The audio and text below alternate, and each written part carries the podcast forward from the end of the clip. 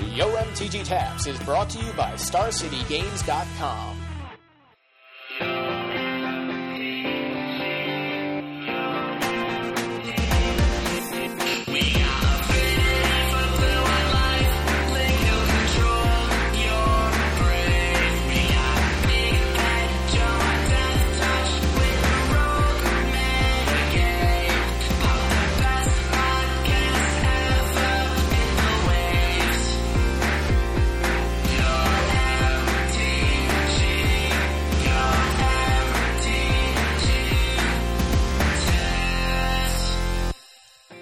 everybody, welcome to episode 90 of Yo MTG Taps. I'm Big Head Joe. Today's episode's a little mishmash of my experiences in um, in Charlotte for the Invitational. First, I wanted to talk about my experiences on the weekend, and then I wanted to kind of give you a rundown of what you're going to hear after this. And we're going to get into some clips, some skits, if you will. Well, at least one. Um, most uh, celebrity voices that you will hear are real. Some celebrity voices are impersonated.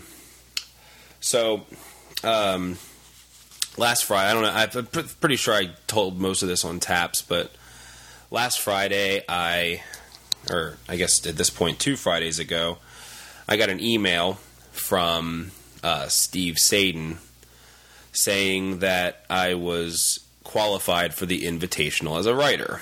And I guess uh, SCG's definition of writer is pretty broad because I just talk to my best friend on the phone once a week, uh, which is awesome, you know.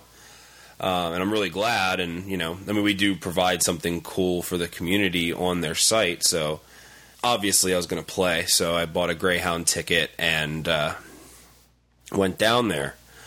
Um, I know I said last week that I was going to play Mono Red and Standard, and uh, I was going to play Reanimator and Legacy, and uh, half of that is true. Um, I definitely did play Reanimator and Legacy, and I did not play Mono Red and Standard. Um, instead, I played a it's a rug control build that my buddy Lloyd Frias um, has built. Um, you know, longtime listeners of the show would remember him uh, from one or two episodes, uh, at least that I can remember. Uh, there was the reserved list discussion, which was uh, very heated and fun. Uh, and then there was um, um, when he won the state championship in 2009. We interviewed him, uh, which was really cool for us because you know he's an old friend of ours from grade school, and we randomly reconnected with him one Friday night at Legends in Towson. Uh, so I played Reanimator and Legacy, and it was great because uh, I showed up in Charlotte. I overnighted on the bus Friday night. I arrived 6 a.m. Saturday morning. Uh, the Greyhound station is a 15 minute walk to the convention center, so very easy. Stopped and got some breakfast sat down, pulled out the uh, the legacy deck I was supposed to play that day that I have never played, and I pulled out the list from because Joey had his own build of it, and I pulled out the list that was second place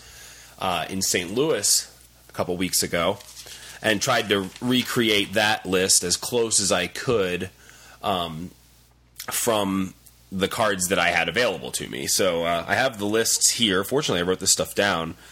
I, I took notes, which means I was taking it at least somewhat seriously. So that's pretty cool. Um, but uh, unprecedented, I would say, because I even have like some of my opponents' names written down on these sheets here and what they were playing. So you know, you guys are going to get a little bit of an, a tournament report here I guess it's unprecedented. Uh, so, Reanimator, the list I played was four Polluted Delta, one Urborg, Tomb of Yawgmoth, which I did remember to write correctly on my deck list. I had thought about it for a sec because on my on the list here it just says Urborg, and I know it wasn't that Urborg from Legends. Um, so anyway, let me restart. Four Polluted Delta, one Urborg, Tomb of Yawgmoth, one Cephalid Coliseum, two Swamp, two Misty Rainforest, two Verdant Catacomb, four Underground Sea, two island, so 18 lands. Um, I think the only difference is that uh, the guy who won second place in St. Louis, I guess if I had his name, it would be helpful, but uh, he ran six basics, and I'm only running four. Um, four careful study, two ponder, four brainstorm, two animate dead, four exhume, four reanimate, four entomb, four force of will, three Daze, one Iona, uh, one Elesh Norn. There's a lot of stuff scratched out here, so I'm just trying to make sure I get this right. Three Jin one Platinum Empyrean, one Angel of Despair, three Thoughtseize, and an Imperial Archangel. My sideboard was one Inkwell Leviathan, one Blazing Archon, one Surgical Extraction. Um, frankly, because I tried to put the second surgical extraction, uh, a second surgical extraction in the sideboard, and um, it was one of the buy a box promos, and like it's foil, so like it didn't fit in the perfect fit sleeve right. So I was like, ah, screw it, I'll play one three Echoing Truth, three Spell Pierce, two Duress, and four Show and Tell in the sideboard. So that was my rea- my reanimator list. Um, about nine thirty in the morning, half hour before the tournament starts, I was like, well, maybe I should at least goldfish this deck once before I play in like the most money tournament I've ever played in in my life. So I shuffled it up I drew two opening hands that I couldn't keep and went, ah, screw it, I'll draw the good ones in the invitational. So that was my uh, play testing for Legacy, which uh, I've heard from some people who know better than me that that's the correct amount of play testing for Legacy. Uh, oh yeah, and also uh, I found out about 9:30 that Legacy was the first was the first format of the day, and I thought standard was first. so I was like, wow, okay, well, we're just going to jump right in with this reanimator deck then and see how it works. So, round one, I played against Blue White Stoneblade. This deck seems really good against that deck. Uh, I, I, beat him 2 0 and uh, resolved Iona on white both games. So that was that went really well. Um, round two, I played against Hive Mind and I don't know if uh, any of you have played against Hive Mind, but uh, I hadn't. I, mean, I knew the deck existed, and I kind and I knew what it did, but um, I had no idea how to play against this deck, and and then didn't really know my deck that well either. So, funny story. Game two, I guess it's funny. Um, I side in my four show and tells because he had a lot of counter magic. And I'm like, well, or he had, a, I was anticipating graveyard hate, so I sided in show and tells. And uh, the only counter spell, because I, I Thoughtseized him or dressed him at some point, and the only counter spell he had in his hand was a force of will, other than two pact negations. And I was like, oh, well, I guess I just Thoughtseize away the force of will, so then I, he can't counter my counters when I try to counter his hive mind. Yo, dog, I heard you like counters, so I put counters in your counters so you could counter while you counter. Yeah, that's a decent enough plan when you're running counter spells, you know. Take away their counter so you can definitely win the counter war. He had like three mana or something at the time. I was like, well, he's not going to hit six from based on what I saw in his hand. Um, actually have it written down. It just says Hive Mind, three packs, Brainstorm was like what was left in his hand. Um, so I take the Force of Will, and then he tries to play. Then he plays a um, a Grim Monolith. I think I may have countered that, and then on my turn, I'm like, well, I know he doesn't have the counter spell, so I told you guys what's in his hand. I play show and tell. And as I'm playing show and tell, I sit there and I like kind of like my whole world slowed down. I was like, "Oh yeah, says he can play enchantments," which also, you know, those of you who know the deck know that show and tell is part of their plan. Uh, so not a very smart sideboarding choice on my part. He does obviously play the show and tell. And then on his turn, he goes to play all of his pacts. And again, n- not thinking at all how the deck works, I tried to counter his pacts. And he was even, or counter the pacts that were being copied against me. And then, of course, he gets a copy of my counter spells. So that doesn't work either. Um, really, really tough, really confusing deck to play against. Um, and I, I obviously lost that one due to stupidity and ignorance, which is fine. I, I understand that. Um, so round three, I played against. uh, Let me just say this though: all of my opponents all day were totally awesome. Uh, everyone I played against was really cordial. I mean, you would think with way more money on the line, people would be real like, like, you know, uptight, dead serious. Um, you know, not really having fun, kind of working. But I had so much fun. I, like I had so much fun, and never at one at any point in the day, regardless of how frustrating a match might have been, I never at one point felt like like I disliked my opponents or disliked my matches or anything of that nature. I mean, like it was a lot of fun, um, and everybody was real cool. My coolest opponent was in round three. Uh, I played against Robbie Roth, and I wrote his name down because we exchanged phone numbers, emails, etc. Um, real cool guy. Uh, we were we were we were BSing uh, in the match, and uh, he, he accidentally called Evan Erwin Steve Irwin, which I thought was really funny, and we were making jokes. I was like, "Crikey, this card is bananas!" And apologies to our Australian listeners for how bad I just butchered your accent. Crikey, time reversal's gonna be the format warping card of the year. Um, God, that's horrible. I really need to learn how to do an Australian accent. Um, he was okay. Anyway, Robbie was playing Merfolk, and I destroyed him. I destroyed him really, really, really, really bad. Um, which you know, it was just really funny because I totally crushed the guy, and it was like, let's go have a cigarette. That was fun, you know, like we were having a good time. Like the whole day was just, or the whole weekend was so cool. But like after crushing this kid, you know, like we exchanged information and like became friends. Like I like this kid a lot. I consider Robbie a friend, you know. Um, you know, caught back up with him frequently over the weekend and hung out with him. He was a cool guy. Um, so then, but anyway, well, Merfolk was a deck, and like anything that was, you know, creature based uh, decks. I mean, Merfolk has a better chance of, of beating Reanimator than something like Zoo, for instance. Uh, but um, I was really looking forward to playing as many of those matchups as I possibly could on the day because I just knew I could resolve an Elesh Norn and win. Uh, so then, round four, I play against Justin. Don't know his last name. Uh, he was also playing fish, and I was very pleased to see another fish deck. And then I lost very, very badly uh, to him because he had all of the counter spells.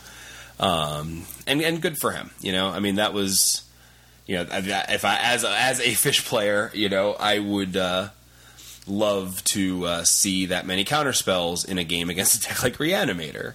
Um, but he no, he I mean he played he played as tight as he could. He he got his board position advanced while uh, keeping me off of my plan, which is what you're supposed to do to win at Magic. Uh, so so he beat me pretty pretty handily. Um, but again, cool guy, no complaints. You know, didn't like rub it in my face or anything. He was just a cool dude. Um, round five, I played against Ryan O'Connor. Uh, this is no, we're going into standard here. I guess I should probably uh, preface that with a little more info. Um, so the standard deck I played, I'm going to give you the list here of the deck that I played. Um, I, really liked uh, this deck. Um, it's definitely not my play style, uh, but I liked some of the interactions, and there was a specific interaction that uh, we were really excited about going into the weekend. Um, and I'll explain it here after I go through the list. Uh, but I, I, you know, when when Lloyd came over with this deck, I was like, dude, I want to play, I want to play your deck in the Invitational because this deck just looks cool and it looks like a lot of fun. It answers a lot of the things that I wish I could answer, um, and has a pretty unique unique game plan. Um, so we made a couple small changes, and this is the list that I wound up running. Uh, just like a couple small changes from his original list. Uh, he had Vapor Snags, um, and I believe he only had three of the four major threats that I put in here, not counting devils, but I'm talking creatures here. Um, so anyway, this rug deck I played was uh, two disperse, two dissipate, two frost titan, four mana leaks, two ponders, three snapcaster mage, three think twice, one ancient grudge, three slag storm, three gut shot, four desperate ravings, one devil's play, one naturalize, one Batterskull two Noxious Revival, one Wurmcoil, and then 25 land, seven islands, four mountains, four Hinterland Harbor, four Sulphur Falls, two Copperline Gorge, one Shimmering Grotto, one Forest, and two Ghost Quarters. And, and the sideboard was two Tree of Redemption, two Combust, one Flash Freeze, one Witchbane Orb, two Phantasmal Image, one Ancient Grudge, two Surgical Extraction, one Dissipate, one Naturalize, two Negates. So that was our deck going into the standard portion of the event. Um, the interaction that I was really excited about, okay, because um, you know when I was playing the, de- I mean I didn't test the deck that much, I'll be honest. Um, but the interaction I was really excited about going into the event was the interaction between Desperate Ravings and Noxious Revival. So with Desperate Ravings, obviously you draw two and then discard a card at random, and you don't always want to discard a card at random because sometimes that can be really bad for you. And um, so then, uh, I mean, full disclosure here for one of first of several full disclosures in this little intro. Um, Noxious Revival is my pet card in this block. Like, it's the card that I think is so absolutely underrated that it's criminal. And uh, been looking for a great excuse to make it work. And uh, it seems like Desperate Ravings uh, is the card that helps Noxious Survival uh, work. And the reason why is because, like, in a deck that has, first of all, I'm running like four total threats here: two Frost Titans, one Batterskull, worm, one Wurmcoil, uh, and a, des- and a Devil's Play to uh, you know take out, you know, deal the remainder of the damage. Um, with with four with anyway basically with four threats, not counting the devil's play, you don't really want to pitch one of them to desperate ravings, and I and that was one of the problems I kept finding was I would have a threat in my hand. I wanted to have mana to counter spells. Um, you know, I wanted to make sure I could counter their plan before I established my board my board presence, and um, you don't want to cast desperate ravings in those situations because what if you discard your Frost Titan, which is like one of your only threats? Um, and you're sitting there going, "What do I, what do I do? What do I do? How do I get them back?" Um, so that's where Nox Revival comes in. So if you if you have a, if you have so anyway, I started thinking about cutting a Desperate Ravings or two or something from the deck. And then I thought about Noxious Revival. I was like, well, rather than cutting Desperate Ravings, I can just add some Noxious Revivals and that way, say I'm holding desperate, I mean, other cards, but in my hand I have a threat and a noxious revival, and I cast desperate ravings. It really doesn't matter uh, because you have Snapcaster Mage, which you can use to flash back the noxiouses. So if you discard a noxious revival, you can just Snapcaster it later if you need it and that gives you, you know, it gives your threats a little more reach. Um, you know, someone deals with your Frost Titan and you noxious it back and cast it again the next turn. Eventually, they're going to run out of ways to deal with it. You would hope. Um, but then, if you discard one of your threats or your one of your Snapcaster mages, that's the other thing that you could potentially discard that you know isn't too fun. Um, then you can just noxious revival the threat back. So that is, I would say, like of what what I took away from the weekend um, the most from standard was well, one, this deck needs more threats, and two, Noxious Revival and Desperate Ravings together are amazing. So, so that you know, so I'm still you know I want to I want to build on on on this on what what what we built here. Um, more you know, way more credit to Lloyd than to me. I just tweaked the list, uh, but um, I think this deck has a lot of promise, and I like it going forward. I want to I want to you know I want to tweak it more. I want to keep messing around with the list and see what I can do, and see what you know bounce some ideas off of Lloyd and see what he can come up with. Um, anyway, uh, moving on to the standard portion, uh, sitting at 2 2. Uh, and, you know, 2 2 with a deck that I literally had never touched before the event. Um, you know, my, my game win percentage with the deck is uh, in the tournament is my lifetime game win percentage with the deck. 2 2 is not too bad. Um, so and I and I and I liked the the rug deck going into standard, so I was at least somewhat optimistic I could, you know, 4-0 the standard and move on to day two. Uh, so, round five, I play against um, Ryan O'Connor, and he was playing Wolf Run. And uh,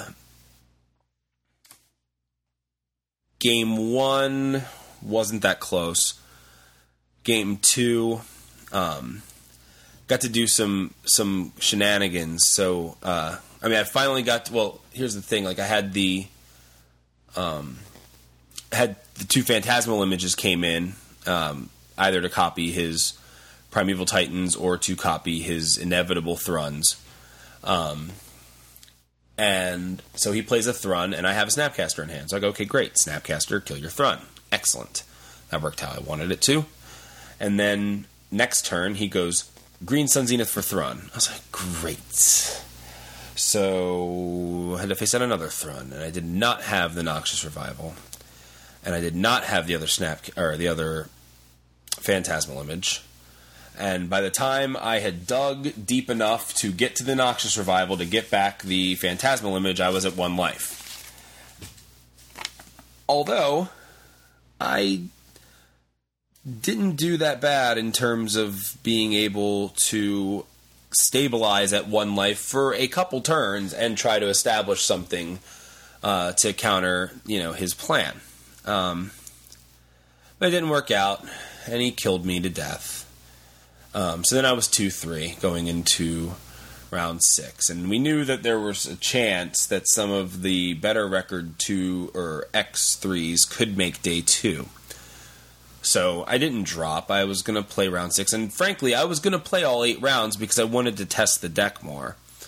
Um, but then here comes the problem. Uh, round six, I play against Trey, who was playing, and this this is his deck name. He was playing Blue White Snapcaster, right? Because it was a very like strict control deck that was running Snapcaster Mages, and White Sun Zenith. So, um, game one goes very long and ends with him winning. And game two, I win. So then we go on to game three. And we have about mm, 10 minutes left. And we're both playing control decks. And this is exactly what I didn't want to do this weekend was sit through these 55 because it was 55 minutes per round this weekend and not what I wanted to do at all was sit through a 55 minute round, which is why I was wanting to play mono red.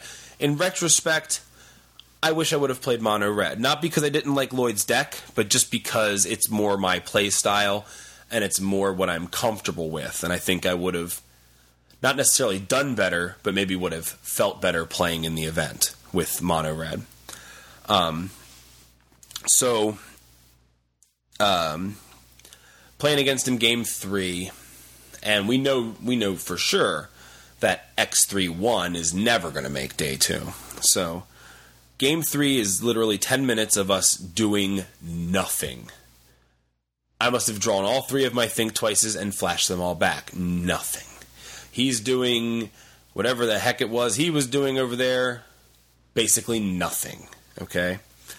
We're about a minute from time. We have a two minute extension because um, I'm such a savage cheater. Uh, I, I passed a turn with eight cards in hand, and then Desperate Ravings end a turn.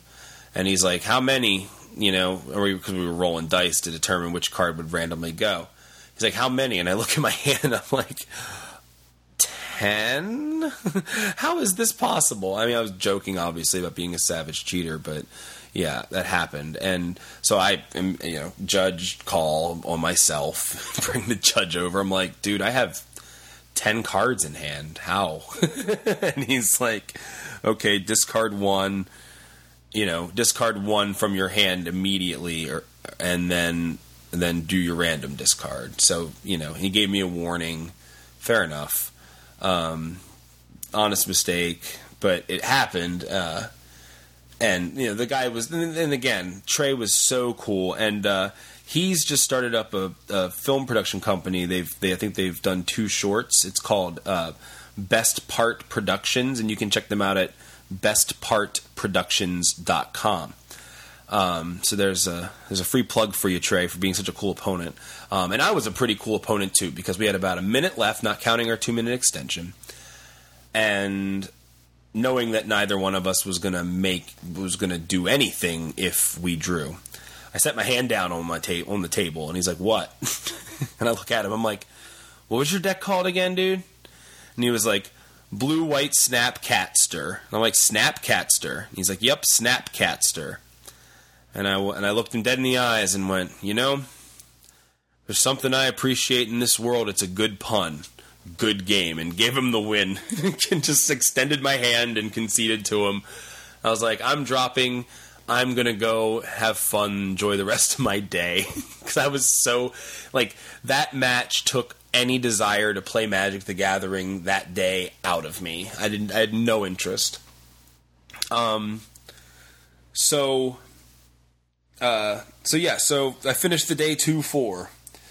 Not uh, not very impressive, but uh, for those of you who are familiar with my tournament successes, not very unexpected. Um, so then I caught up with some people. Um, wound up hanging out with the guys from the the Bridge podcast. I don't know if any of you are familiar with that. If you're not, you should be. It's a pretty funny podcast. Um, these guys basically get drunk and hang out and talk about I guess magic. I don't know. I've never listened to their podcast, but I was on it for three hours or so uh, Saturday night. so if you guys want to hear me a little more unfiltered than we are on on on the uh, the second the mothership from another mother, check out the bridge. It's um, mtgbridge.com. So, uh, but that was really fun. Uh, Sunday, um, Sunday, I decided we needed to get a podcast episode together. So we I started recording bits and pieces from uh, for the podcast for this week, uh, which you're going to hear um, following this. Finally, uh, and probably most uh, topical and relevant uh, to any discussion that you've had in the last week, um, we got an interview with StarCityGames.com Invitational Series winner and uh, two time now SCG Player of the Year, Alex Bertoncini. And, and in case you're wondering, yes, I did ask the question. Um, I didn't ask about any specific instances, but I did get a statement from him about the allegations Drew Levin has been making against him. Um, for those of you who are interested in hearing about these allegations, uh, you can check out Ted Knutson's blog, uh, and I don't have it up here, but the link will definitely be in the show notes. So if that's something that interests you to read that, if you haven't already, if you've been living under a rock, um, go read that. With that said, uh, you know, a little full disclosure. Um, personally, I consider Alex Bertoncini a friend. Okay, um, so it's it's hard for me to be 100% objective in this in this matter. however, my original intention when I went to college was to study political science and then constitutional law because I was interested in being a judge or a lawyer or something along that of those along those lines. Maybe run for political office. Who knows? I'm really good at public speaking. If you haven't noticed, except for all my uhs and ums, and uh, I'm a little out of practice from college. Um, point is, what I wanted to do with this is just to give him a forum, something that I don't think anyone had done up until this point. Now, since then, he's been on the Men of Magic podcast, and he's considering at least writing a rebuttal article uh, to also post on Ted's blog because Ted, in the in fairness, offered Alex an opportunity to post a reply. So, Alex's words are his own and they're not the views of YoMTG Taps or StarCityGames.com, you know? Uh, but I don't feel it's fair to edit his words and or to misrepresent what he said to me at the time. Uh, I present it to you, and you judge for yourself. Um, what I'm a fan of is the process. Okay, I'm not a. I I'm not necessarily a fan of the process, but um, I am someone who if there's a judicial system in place. I believe in withholding judgment until that judicial system has uh, rendered a verdict. With that said, I'm just going to present the, you know, what I recorded and let you judge for yourself. So anyway, that's all I've got for this week. Uh, we are YoMTG Taps. Stop bitching. Okay, this is Big Head Joe once again, as always, uh, carrying the podcaster 5000, and I'm joined by none other than the man with the most amazing Twitter handle in the world, Mark Sun. How's it going? Hey, what's going on? Doing all right. Good. So, first of all, I want to thank you in advance for a gift that you're giving me. Uh, you want to talk about that? Yeah, for sure. Uh, we were looking at your, at your EDH deck and uh, saw that you were missing a foil subterranean hangar. So, uh, found a Japanese one. It's pretty cheap, so I'll get that shipped out to you as soon as I can. Pretty sick. Uh, it's pretty awesome. Shout out? Huh? No, you don't get a shout out. Go away. Sorry. um, and because I said that, I'm not even going to uh, acknowledge what just happened. Um, stick to my guns on this one. Um, so you were qualified for the Invitational, correct? Yep. And how were you qualified? Uh, out a lot of events, uh, some top 32s here and there, and then just you know overall just playing a lot, I guess. So just just playing, showing up and playing, grinding those the open points. Yeah, for the most part. Um, I, I was having a lot of bad runs in Legacy, and uh, ever since I started doing the whole trading thing with with uh, Medina and everything, so I started gaining a lot of extra value over the weekend. So I said, you know, I'll show up on Saturday and, and, and sling cards, but never never got that far in standard. So, so uh, how, how, did you wind up finishing today? Um, or yesterday, I, am sorry. Uh, I, I, well, actually, I was hoping that I could do either three one or four zero oh in the legacy portion and maybe squeak by standard. But uh, turns out I had some pretty bad beats, uh, so I went two two in legacy, and then after my first round in uh, standard, I played a Wolf Run Mirror, so got, it was pretty close to all three games, and uh, I wound up losing by one infect point. So, oh, and uh, yeah, so I'm not, I, I, counted my I counted my lands out. I was like, all right, he's got a blocker, he's got an Inkmoth for a blocker. I have a Ghost Quarter, he's got another one and I have just enough to put him at, at, at nine. So uh, I, I, decided to drop because I thought my breakers were pretty bad, and they're like 52%. So even if I had one out, there was probably not a way that I would have gotten into the top 64. So I decided to play in the open today uh, the Legacy Open. Are you playing the same deck that you played in the Invitational? Yeah, I, I played uh, Green White Maverick. So um, I probably like I tried the Punishing Fire version that, that Jerry was playing, like a, a similar uh, build of that, and I just I, I, had a lot of mana issues with that deck, and um, Punishing Fire wasn't always the right call against the field. So I decided to just go straight Green White, and it turns out uh, not not that great against Stoneblade and decks like that. So they have uh, you know planeswalkers. They they have if they protect their stone forges, they still get the Batterskull into play. It's still a really rough time, and uh, I wound up losing today to lost to Ant. I just had no outs and um, lost to Black White and then Blue White Stoneblade. So he uh, he took me to game three, and um, there was he sideboarded into Wrath of Gods and drew both right off stop. So and he like you know he did like the uh, oh I hope I draw Wrath of God oh got gotcha. I mean even he even punted with uh, I had Thrun in play with the Karakas. I bounced my Thrun the first time. and like he like looked at his hand and was like, I have oh, I have an untapped wasteland. Like I'm stupid. So, but the next turn he drew another one, so he got me. But yeah, it was pretty rough. Um, I just had an issue with playing blue decks because in my local metagame, when I play blue decks, I mean everyone starts taking out their chokes, take, starts taking out their thruns, their blood moons, whatever they can. So maybe not a great choice for Star City games. um, and my, my, roommate's a big fan of the Maverick deck. Um, is it? Um, so, are there, are things that you think could be different about the deck? Things that you could, could improve on, or is, is there something in particular you like or dislike about the deck?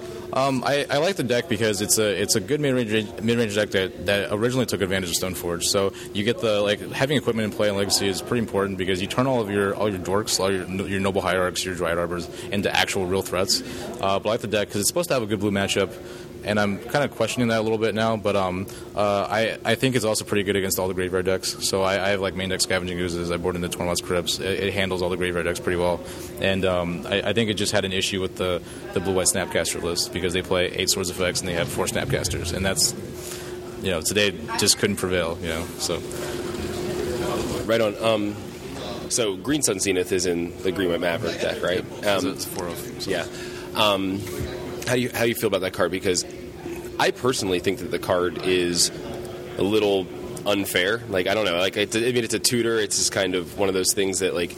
Re- I, and I've heard like interesting points on both sides of the argument. You know, I mean, like in terms of like being a tutor effect, it's a really powerful tutor effect, um, and like playing against it, I get I get real frustrated just because it's like I was playing against. Uh, uh, was it the elf combo, mm-hmm. Right? And that's what everyone wanted. So he's like, yeah. So I was just like, he's like heritage druid, and I go, I have the counter spell. You know what I mean? Like, and he's like heritage druid. I had another counter spell, and he just goes green sun's zenith for heritage druid. I'm like, well, it's just like, well, you know, it, it, just doesn't seem very fair to me. Um, but then the other side of the coin is that um, a lot of people think that it's a good card because it allows green to be really powerful in legacy, and uh, you know, if the card wasn't around, then like you know, blue would be just so much more powerful in Legacy. I mean, what do you think about? I think that? I think that's I think that statement is correct. Um, if like it, it, gives green decks a lot of versatility. So I think like if you had a linear strategy with uh, the current green, like the old green decks, so like like Zoo and stuff like that.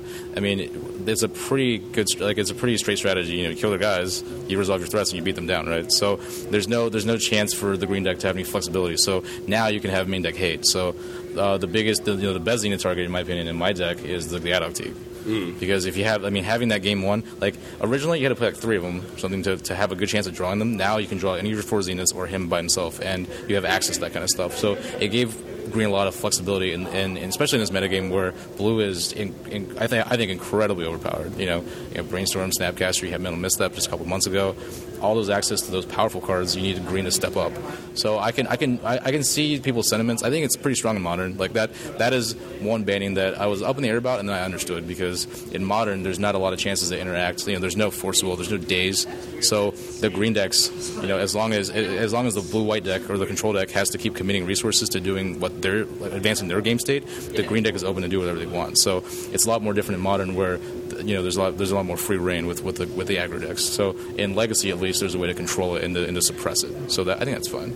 Yeah, and you know, honestly, like you know, I, I personally just hate the elf combo deck. I just hate combo decks when I'm sitting there watching someone play a, cards. Elves is a very interesting tribe. I think uh, they're definitely a dark horse. Like I, I my friend Riley Curran, who uh, he top eight in Nashville with his build of elves. I mean, with with Zenith in that deck. I mean, survival was already pretty broken, but Zenith kind of you know brought it back up to level because he had the tutor for pretty much whatever he wanted. And that's I mean, you were saying earlier the heritage druid thing. So every every creature in your deck, if you run four, it's it's eight copies of it. You know, if you run three, it's seven, whatever. So I mean, I, that's definitely one one thing that I mean, it can get annoying playing against those green decks, but I mean that's that's what gives green the resiliency to to, to fight through that counter magic, to fight through the removal, that kind of stuff. Right, and I, I, I've, I think I've come on board like with with, with, with Green Sun Zenith in Legacy um, after like initially lashing out about it. I think I was just a little salty about having to play against Elf combo and like having like being able to answer it as much as I possibly could. I was like I just countered like everything in their deck, and then they just played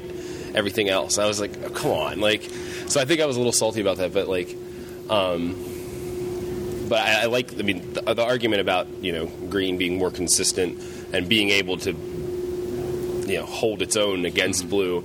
It, it, it, it, works for me. Like I like that. But um, so I guess the next question would be. Um, the card obviously is standard legal currently. Um, do you think it might be too powerful just for standard? Do you think that it, it would? I mean, not, I'm not saying. Do you think it should be banned? Do you think it would be ban worthy, perhaps? Um, well, it, it, really depends on like you know, you know as survival of the fittest was you know in the in the previous legacy format it got better as better creatures were printed. So in standard right now, I think it's actually it's actually got a good power level because like normally in legacy one of the most common Zenith targets is the turn one Dryad Arbor, turn one Accelerant. So you don't have to play like four Llanowar Elves or, or four Birds, four Hierarch, that kind of stuff. So you can play, you know, in the Maverick deck, you have the four Nobles, and then you don't have to play any more mana bugs because you have your Zeniths. So you actually have eight quote unquote mana bugs. But in standard, there's not that. There's not that interaction. So in standard, you're Zenithing for you know. A, Viridian Emissary for Primeval Titan. All these are are these are, are later game kind of interactions. So I think in the current standard format, having Green Sun Zenith, it actually just works as a as a as a very slow tutor. So that, and that's fine. I mean, it, it does give a lot of redundancy, but uh, again, there's there's no flexible hate bears that you can just get in standard. So I mean, there's like the Thrun, I guess, but there's no there's no crazy targets you can get like Teeg or or you know I, I was playing a Sylvan Safekeeper today as a as a hasty Mother of Runes essentially. It's green, you can tutor for it. It's awesome. So uh, there's sick. yeah, but there's no but there's no chances for that in standard because they just they just aren't going to you aren't going to have a standard format that's going to have like you know all these utility creatures that you can just line up in Zenith for. That just doesn't happen. So well, we, we'll see. Well, well yeah, yeah we'll, we'll, definitely see. But like right now, I think I had the Wolf Run deck, and uh, the best the best uh, utility creature to say that I had was Acidic Slime, and that's a that's a six mana Zenith. You know, that's at that point. You don't know where your game state is. You know, you don't know if they have counter magic. You don't know what's happened on the board state. I mean, it's it's not one of those like snap tutor things that you can that you can just do. So right, that makes sense. Um, so um, I, I, appreciate you coming on. Uh, what is your Twitter handle? Um, at All Suns Dawn. The best Twitter name, Mark Sun at All Suns Dawn on Twitter. Mark, thanks a lot. Yeah, thanks a lot. Dude. Take it easy, man. Have a good uh, drive home. This is Big Head Joe with Yo MTG Taps, and I am here with StarCityGames.com Invitational Open Series winner and Player of the Year winner, second year in a row. Alex Bertoncini. What's up, guys? How, how you doing? I always make fun of Medina for doing that. He always goes, "What's up, guys?" Guys. I'm like, "Who are you talking to? What if there are women listening?" Like, it's like, hello, everybody. so, um, so congratulations, first of all. Thank you. Thank Pretty you. awesome. Uh, yeah, it was a, a, tough tournament. I mean, it was like 300 something people, so they didn't make it easy this time. Right. um, so, first of all, uh, tell us what you played in both uh, you both of your deck choices. Um, in uh, standard, I played uh, Blue White Illusions that I've been playing for like uh, two weeks now. like this is the second week I played it. The second event I played it in. Or counting Merfolk, you've been playing it for about two years. Yeah, right. For that, I've been kind of like three or four years now. Yeah, Merfolk, Fish, uh, and in Legacy I played uh, Bant Blade, which I've been playing for about a month now. So basically, I wanted to play the decks because like I only play a deck if it's like I feel if it's like the best deck, even if it's fifty one percent better than everything else. Um, and then I grind it until I'm comfortable with it. So like I don't play test mat, play play test games. I don't moto. I just play the deck at tournaments, and then I do all the rest of the testing in my head. So sure, just, and, I, yeah. and I always feel like that's the best kind of like if you're testing for Yeah. opens, I feel like the best way you can really feel that pressure and feel that like experience is to play in the opens. Yeah, exactly. You know? You're playing for money. You you start playing really well. Like it's not you don't get sloppy habits. You don't like if.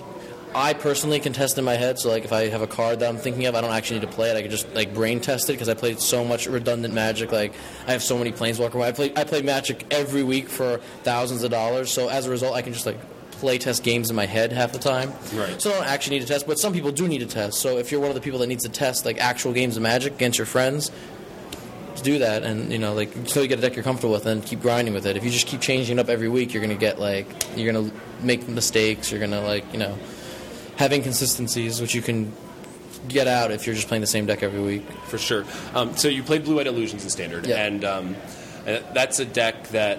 Um, doesn't really run that many illusions, but uh, Yeah, I think sure, it's funny that it's called Blue White Illusions, but it doesn't really have. Has, how many illusions are in the deck? just four bears and four images total So Like, eight illusions out of how many creatures? oh boy there's four delvers four uh, lord of the unreal and like three geists total More non-illusion creatures yes than there are more non-illusion creatures than illusions yeah in that's for sure yeah Which I think is really funny. Uh, so the white is a fairly new addition to the deck, right? The white, yeah, it came around. I think Todd Anderson was the one who first put the white in it. Uh, it's there for Geist, O Ring in the board, and most importantly, Moorland Haunt.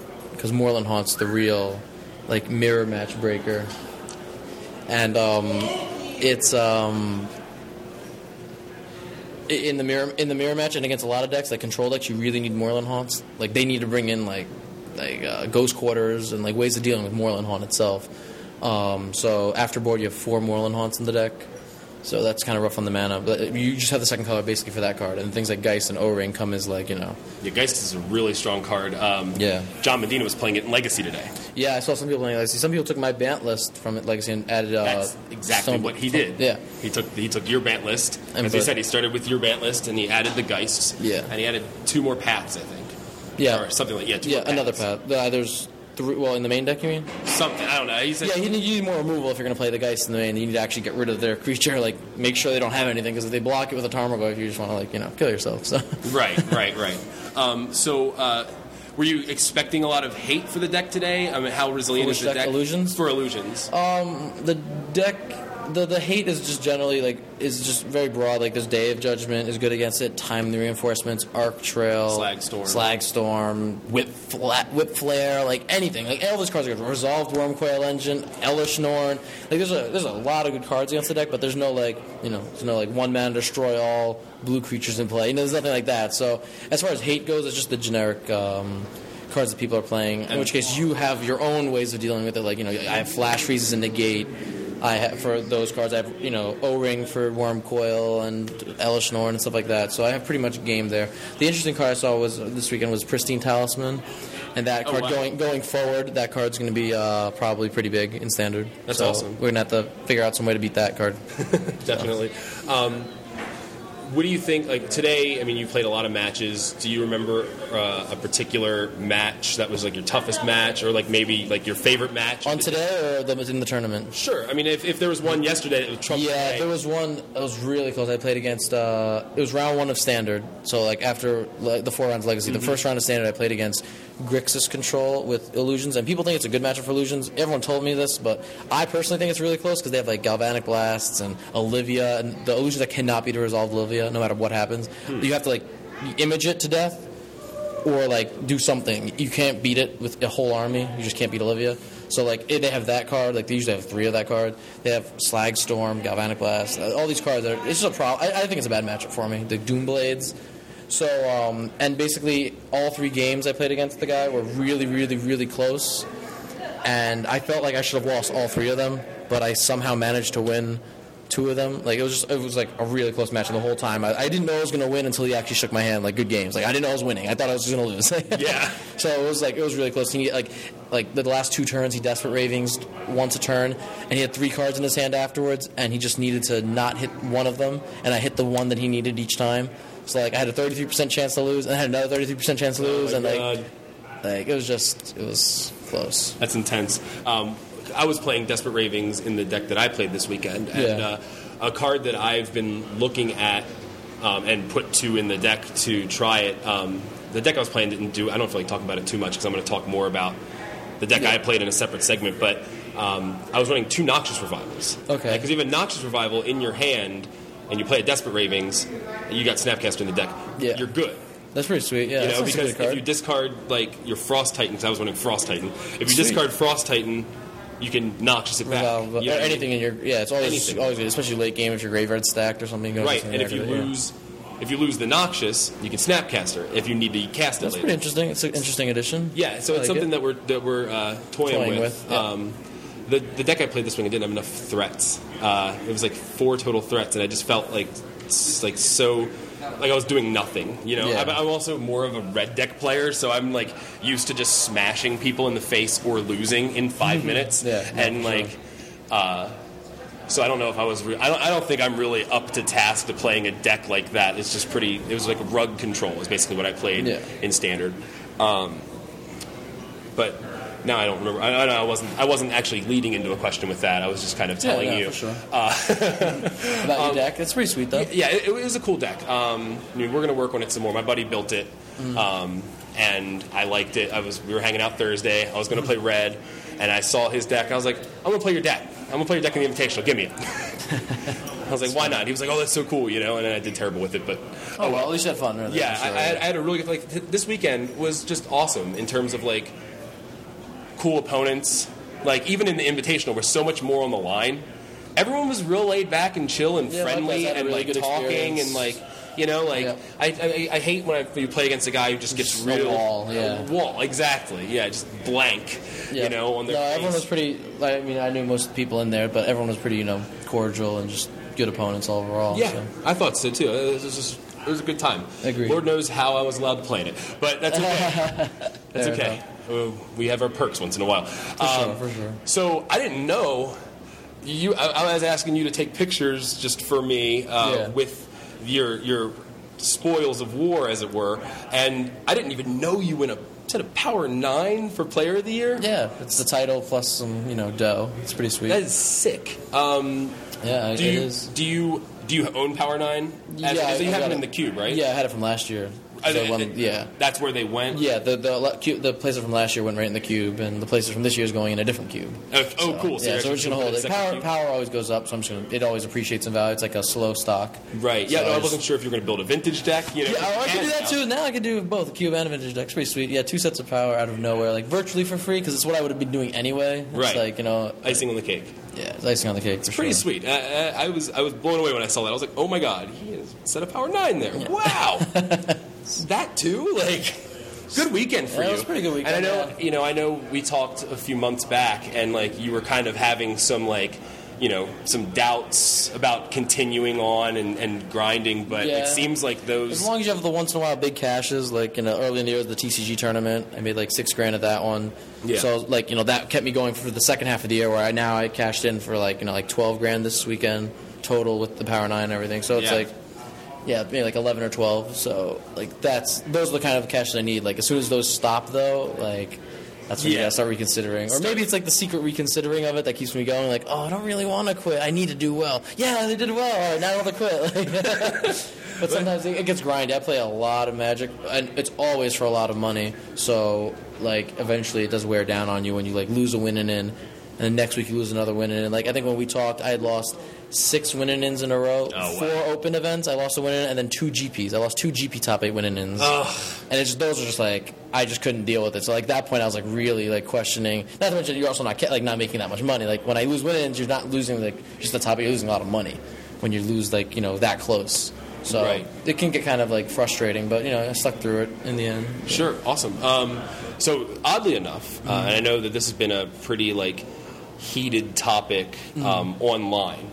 Um, the day we recorded that podcast, like Yeah. the last time you were on the show, I got off the Skype call with you and literally went on Twitter and like 30 minutes before I went on Twitter, Drew Levin had posted stuff accusing you of cheating, right? Yeah. And um, and I think I actually even texted you like, "Do you want to get back on Skype and talk Yeah. about this?" And you're like, "No, you know what I mean? Yeah, it's just- like it is what it is." Um, but recently, you know that the the rhetoric has heated up and like Yeah. and it's gotten a little more intense.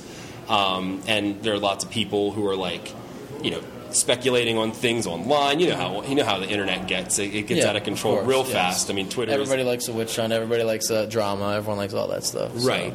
Um, so I, I mean, I just wanted to like give you an opportunity to address that stuff. You know what I mean? Like, I'm not. Yeah. Gonna, I don't want to. I don't want to rehash like every damn instance that's been brought up. You know what I mean? But I just kind of want to ask you about it in general. Like, I mean, first of all, I mean, how does it feel to have someone like, Well, like kind I of mean, bringing that sort of stuff Drew at you? ha- is very. Me and Drew have uh, personal issues between ourselves. So me and Drew have not got along on a level not related to magic.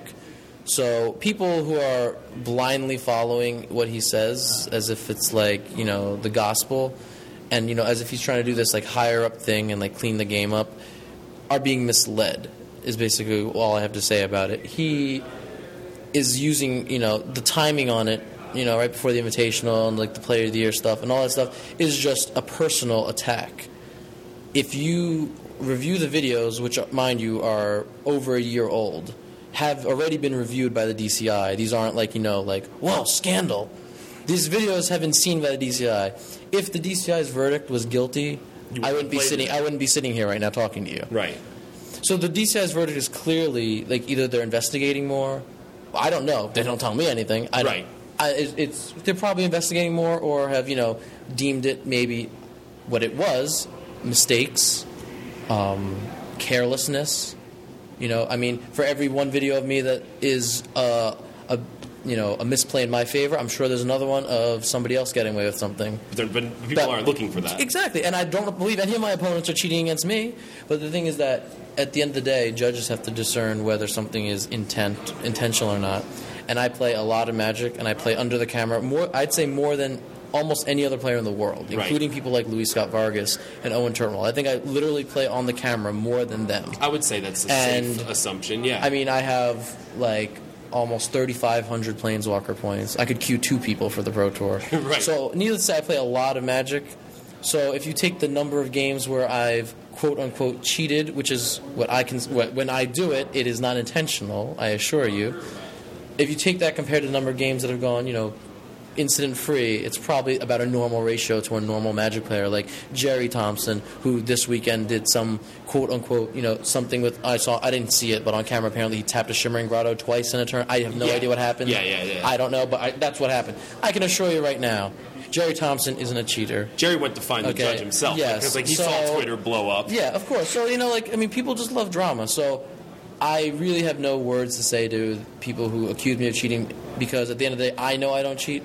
So I have faith in the DCI and the judges and the system as a whole to, you know, see it from that angle because you know, I'm not, I have nothing to hide. Right. I'm not intentionally going on camera and playing extra lands or forgetting to put two cards back with brainstorm intentionally. Yeah. You you can't hide under the camera really, and it's, like it's, it- it's always going to be there forever. Right. And it's not like, you know, 10 or 15 people are seeing it. There are hundreds, hundreds, if not thousands of people that see it Right. over the course of its internet life. So, Sure. I mean, and now, I mean, like in the Invitational, I think it was in round six. yeah. I I I I, um, I must have think twice to something, did something Yep. else, didn't drop a land, passed a turn, and a turn at desperate ravings, and then I'm like, he's like, so he- like, he's getting a dice. He's like, so what number do we roll? And I'm like.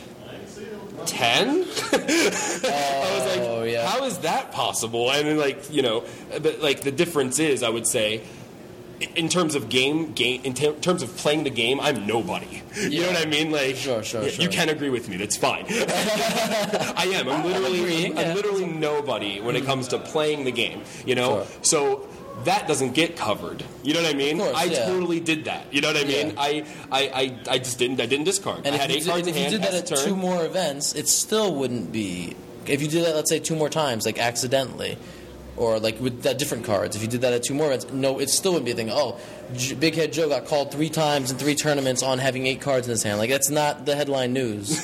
right. You know, I mean, like, yeah. I mean, I guess when the spotlight's bigger, Yeah. obviously the scrutiny is going to be greater. exactly, correct. And so, I mean, like, that's something that, like, I think people fail to recognize. Yes. You know, and I'm not, and I'm not sitting here like just blindly like siding with you here. You know what I mean? But I understand the fact yeah, that of course, you, we're you're, human you're doing and this. we make errors. You're very inter- you're, you interact a lot with the media and the the you know the social aspect, Twitter, Facebook. You're very active with that, so I'm sure you know how things can get blown up or downsized, respectively. You know, I just want people to know out there that to understand that Drew's intention is not to clean up the game or to rid or the world of cheaters or to make them known. His intent is clearly a personal vendetta towards me, and he picks a good time to do it. So if you're blindly following him around, power to you. You can watch the videos, make your own judgment, power to you. But at the end of the day, it's, you're not going to get an acknowledgement out of me for it. So Sure. Um, so, I mean, is there anything? Um, so, oh, well, I guess I have one more question for you. Sure. How do you plan on celebrating tonight? Celebrating tonight? Uh, I don't know. Maybe people are going out tonight drinking. I'm not sure. I mean, I did just turn 21 like late this year, so I haven't actually celebrated with a trophy yet since I turned 21. So Nice. Well, this is good. It's, it's the, it's the we'll best one you can take. will- first round will be on me, of course. You know, so. Hopefully, two at least. Maybe we'll see how many people it is. So, yeah, two or three of my friends, five. It's like 20 people. I don't know. I heard Alex was buying the first round. oh, he's buying the second round. Everyone like shows up. That'd be great. Um, funny. Alex, thanks for taking some time No, with me. problem. Uh, you know, congratulations again. Thank you. Yeah, good luck. Take it easy, man.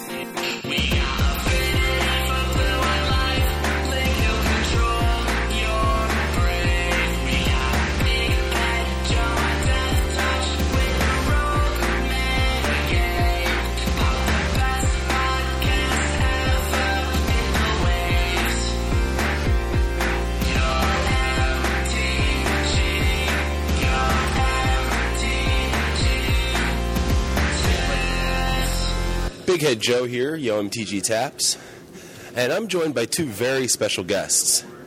I am joined by none other than Rich Hagon Hello. and, Hello.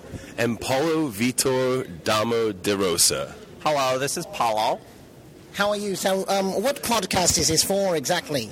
Uh, this is for Yo MTG Taps. Okay, that's great. Now, what we're going to do is something very special. We're going to do um, uh, deck tech with uh, Paulo Vitor Damo da Rosa, and we're going to discuss his combination deck that he's uh, that he's assembled for this tournament, which is the StarCityGames.com Invitational Top Eight Championship. So this is just a collection of all the top eights of all the invitationals, and this is the best players from that. So this is Paulo Vitor Damo da Rosa, and he's going to talk about his combo deck. Paulo, I'll let you take it away. What is the combo deck you're playing today? Okay, well, this is a Laboratory Maniac deck, and you use a leveler to remove your library, and with the Laboratory Maniac in play, when you draw a card, you win the game instead. So it's very good because it's a two card combo, so it's very easy to assemble. Now, you have some very interesting card combinations in this deck. So talk to me about, for example, why do you play Evil Eye of Orms-by-Gore? I, I do not play that card. I don't I don't know what you're talking about, Rich Hagon. I don't know why you try to discredit me like that, Paulo Vitor damage on the stack. Um, now, what I want to ask you is about this card here, Tropical Island. What function does that serve in the deck? I it's a land, so it taps for mana, I guess, or something. Great. And um, and what would you say is the linchpin card in this deck here? I use the Laboratory Maniac and the Leveler. You see, they work together, and you play the Laboratory Maniac, and then you play the Leveler, and then there's remove your library, and then you draw, and then you win the game, and it's really cool. It's much better than the aggro decks because I don't like play at the aggro decks. Uh, because you have to attack and things, and it's for how you say in the Portuguese, the dumb people. That's that's quite hysterical. Now, Paulo Vitor Dama Day of Judgment. Let me ask you this: um, This card, uh, you have apparently have one loss today, and that is to a Trickbind. Um, how did, how exactly did that happen? I he did not trick bind uh, the card. I don't know what you're talking.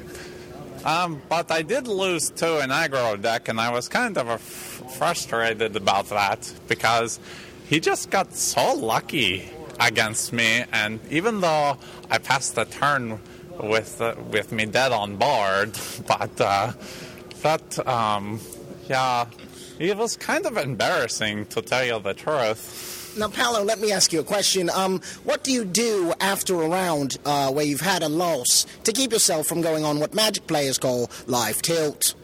Oh, well, I have a lot of great friends from the channel Fireball.com, and I talk to them like uh, Luis Scott Vargas, or how we say uh, LSV, or LSV. That's how I say it in the, in uh, the Brazil. But, uh, and also uh, David Ochoa, well, he kind of looks like a robot to me, and a lot of other people. Now, let me ask you a question. As Brazil is a third world country, do you have robots in that country?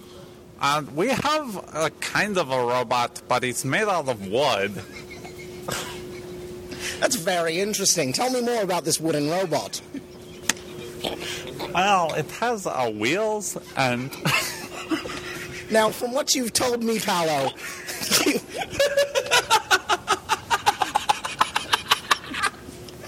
you've, ex- you've explained to me that this wooden robot works. by uh, there are there are um, is it is it capybaras that are inside of the robot chasing after bread? There is the chupacabra in the robot, and uh, having a really hard time not to break character right now, Rich. Um, breaking the breaking the third wall, as we say. Now, in England and as well as in the States, we call that the fourth wall. No one wants to break the third wall. You see, in Brazil, we only have two walls, so so breaking the third wall, as you see, you understand now. Oh, that actually makes a lot more sense because Brazil is a third world country. Now, what province in Brazil are you from? I am from uh, Sao Paulo, where we have a lot of nude beaches, and there are the wonderful uh, men on the beaches wearing the speedo, and uh, I sometimes wear a speedo too to uh, how you say uh, show off my stuff. Now, now let me ask you this. It's my understanding that when you're at the beach, you wear a Speedo trying to tan your cheeks. Is that correct? That is correct, Rich. That's that's great. That's great. And from also what I understand is that you're out of control and that you wear these animal print pants, what you have on, because that's how you roll. That was backwards. I I don't know if that was really the right thing to say, uh, but I like the fluorescent colors more than the animal print. And, and what attracts you to these fluorescent colors? I I just think they are like the better pick in my opinion because you know I compared the two picks uh, like in my draft videos on the channelfireball.com and I thought about it and I think yeah, the fluorescent colors are the way to go. And which of the fluorescent colors is your favorite color? I don't understand why you keep asking me questions about the speedos. It's kind of weird or something. I very much enjoy the artistic form of the male figure, and I feel like you might be a very attractive man. I'd like to draw you. I feel a little uncomfortable right now. That's okay. This is all very legal in the States and in the UK. Now, let me ask you this, Paulo. The rest of Team CFB is apparently playing this deck. What were their records on the day? Uh, well, LSV is undefeated as usual. You could give him a dead rabbit and he would win with it. And uh, David Ochoa is uh, XN2. Um, and he said, uh, "Danger, danger, Will Robinson. I am XN2 earlier." Um, and uh, Conley Woods decided that Laboratory Maniac Leveler deck was uh, too good for him. Well, thank you very much, Paulo. And now, now it's my understanding that Matt Nass is actually playing a separate combo deck entirely, featuring Laboratory Maniac and Leveler.